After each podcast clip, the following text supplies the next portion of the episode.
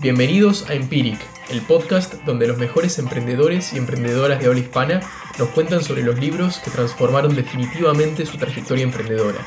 Todo esto a través de historias y experiencias reales y tangibles.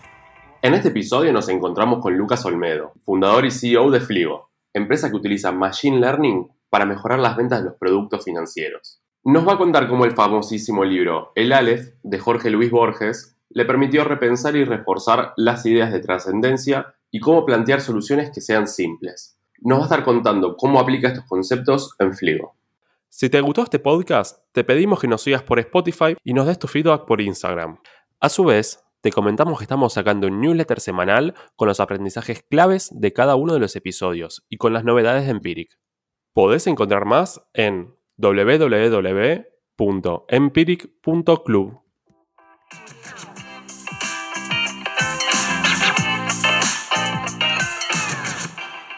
Lucas, un gustazo tenerte acá en el podcast. Te súper agradezco de nuevo por haberte sumado. ¿Podrías empezar presentándote rápidamente para los que no te conocen?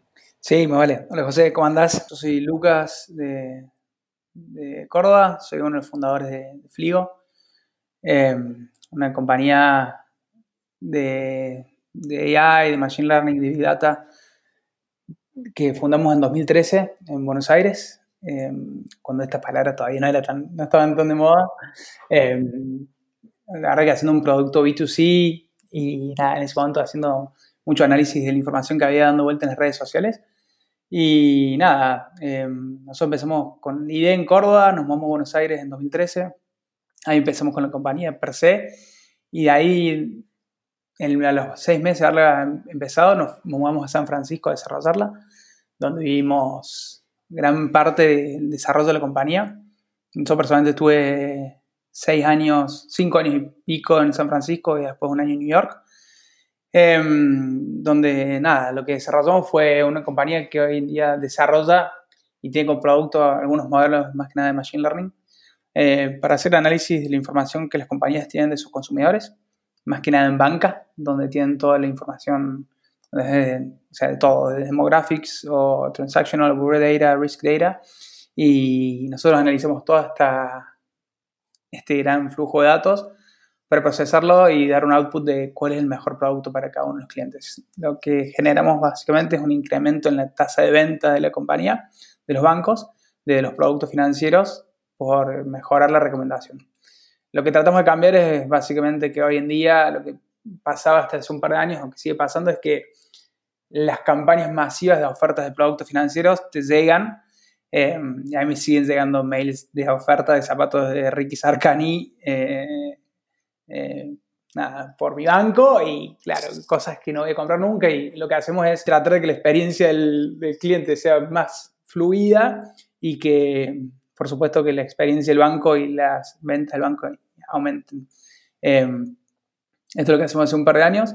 Hoy en día tenemos oficinas en New York, San Francisco, Miami, eh, San Pablo, Río y Toronto y Córdoba, por supuesto. Eh, y ahora por abrir Europa.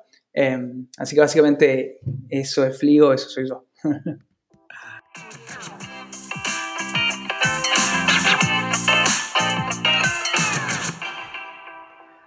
Espectacular, Lucas. La verdad que, como te decía, tu, experiencia es súper, súper interesante.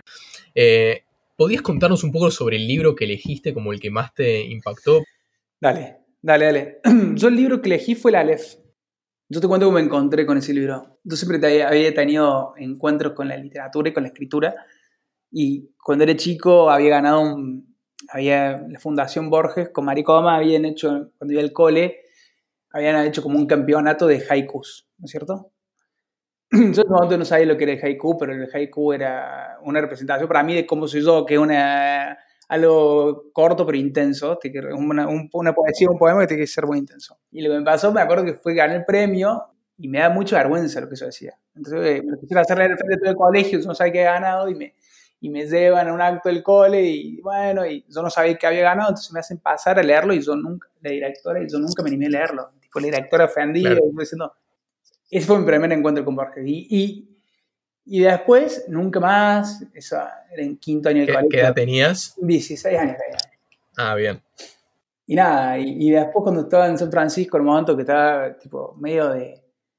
Es como que, yo digo que le había dedicado toda mi vida a la empresa y lo único que me importaba eso y en un momento me había sentido un poco solo. Y yo siempre digo que el, mayor miedo mío en, la, en el mundo es, a la soledad.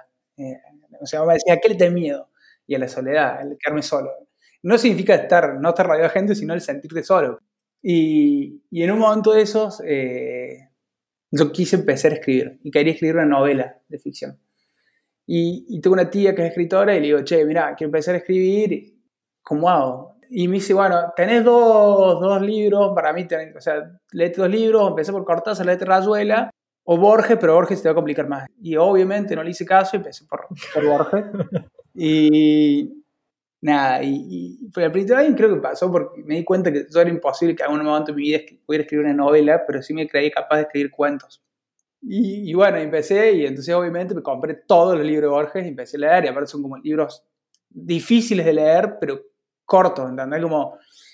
Y nada, y la Aleph a mí... Sea, la Aleph empieza con un cuento llama El Inmortal.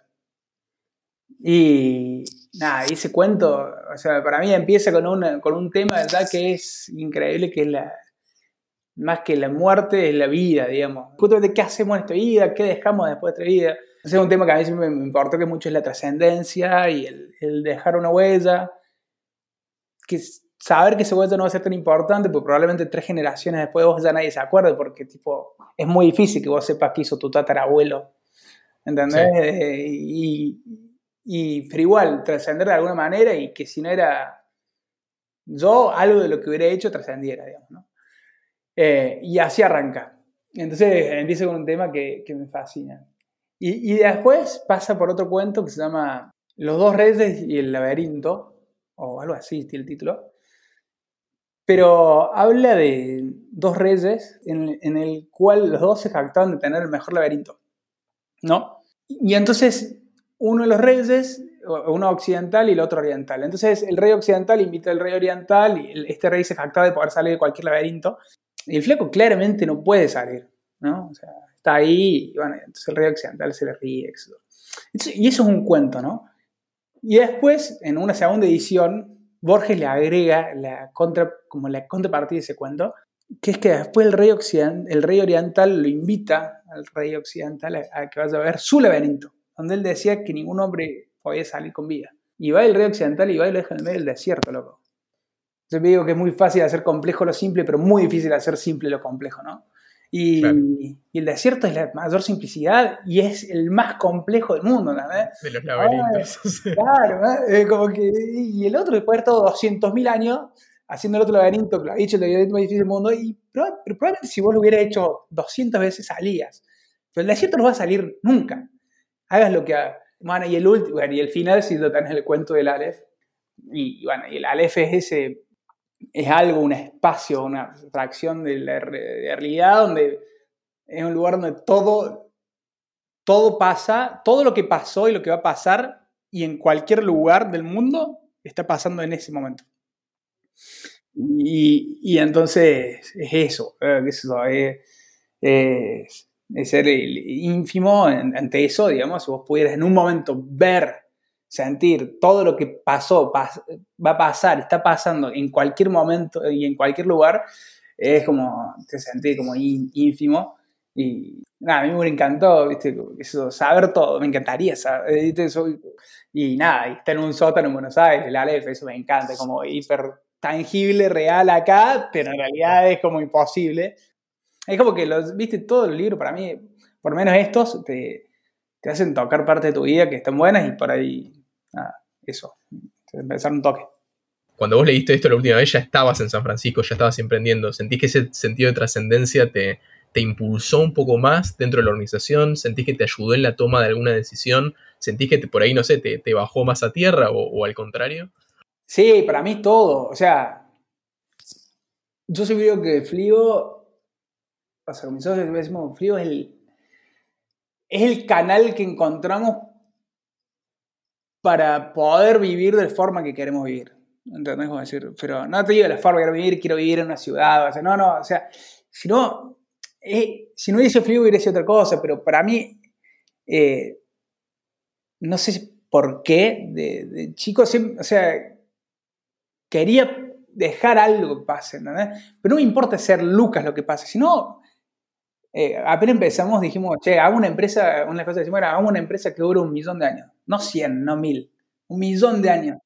Pero no importa qué haga Fligo, ¿no? Eh, para mí, yo siempre digo, no, no importa el qué hagamos, sino el cómo lo hagamos. Y, eso me parece lo más importante. Creo que lo que habla y lo que trasciende es el cómo hacer las cosas, cómo actuar en el día a día. Después el qué, hoy podemos hacer AI, y mañana podemos tener una cadena de una, una cadena de panaderías o, lo que sea, pero si vos haces la forma de una cierta manera o, y de una manera creo que auténtica en la cual vos te sientas cómodo, creo que para mí eso es lo que termina trascendiendo.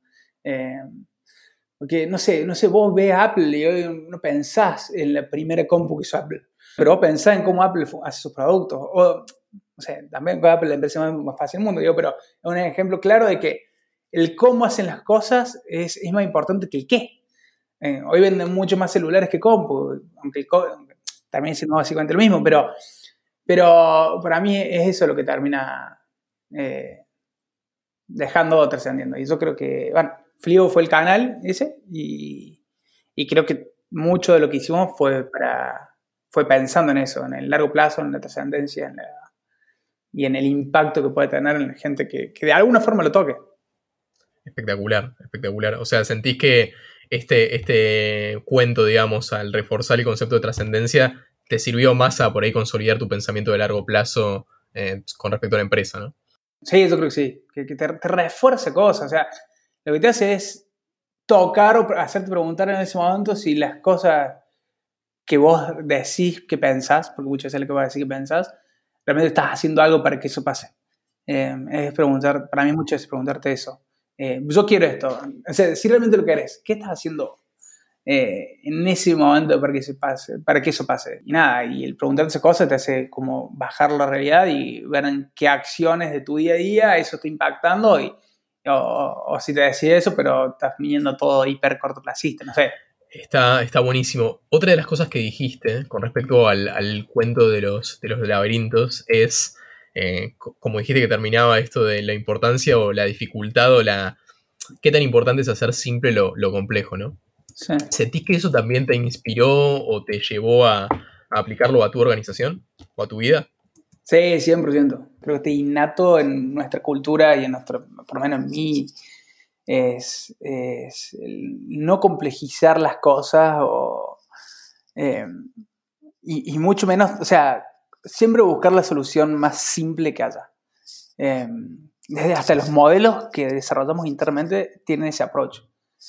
No hace falta hacer un modelo zarpado, sino el mejor modelo, lo más simple para que solucione ese problema. Eh, y que tenga replicabilidad, y que sea escalable, que un montón de esas cosas, pero la simpleza te ayuda a que todo eso pase. Eh, a mí me gusta mucho la música y, y siempre digo, ¿cuál es la, la, diferencia entre, entre el hit y el artista, tipo el intelectual del, de la música? Y mucha gente no le da valor, eh, vos el intelectual de música no le da mucho valor al, al hit, al, a lo comercial, pero no es fácil, ¿no? Es como que se le quita valor muchas veces a algo porque se hizo comercial o se hizo hit o se hizo grande. Eh, y en realidad, vos para que algo le llegue a millones de personas, tenés que hacer algo muy simple y es muy difícil de comunicar, digamos. Y no es fácil que toque la misma fibra o distintas fibras de millones de personas. Creo que eh, se, le, se, le, da poco valor a veces a lo simple súper, súper interesante y es, muy, muy interesante como un libro de, ficción y, de un autor argentino, bueno, el autor argentino como es, como es Borges, eh, te impactó, te dio estos dos conceptos, ¿no? De, enfocarse en la simpleza y también en la trascendencia e impactaron directamente en la, organización que, tenés ahora, que la verdad que, como, como hablamos, está creciendo más que nunca.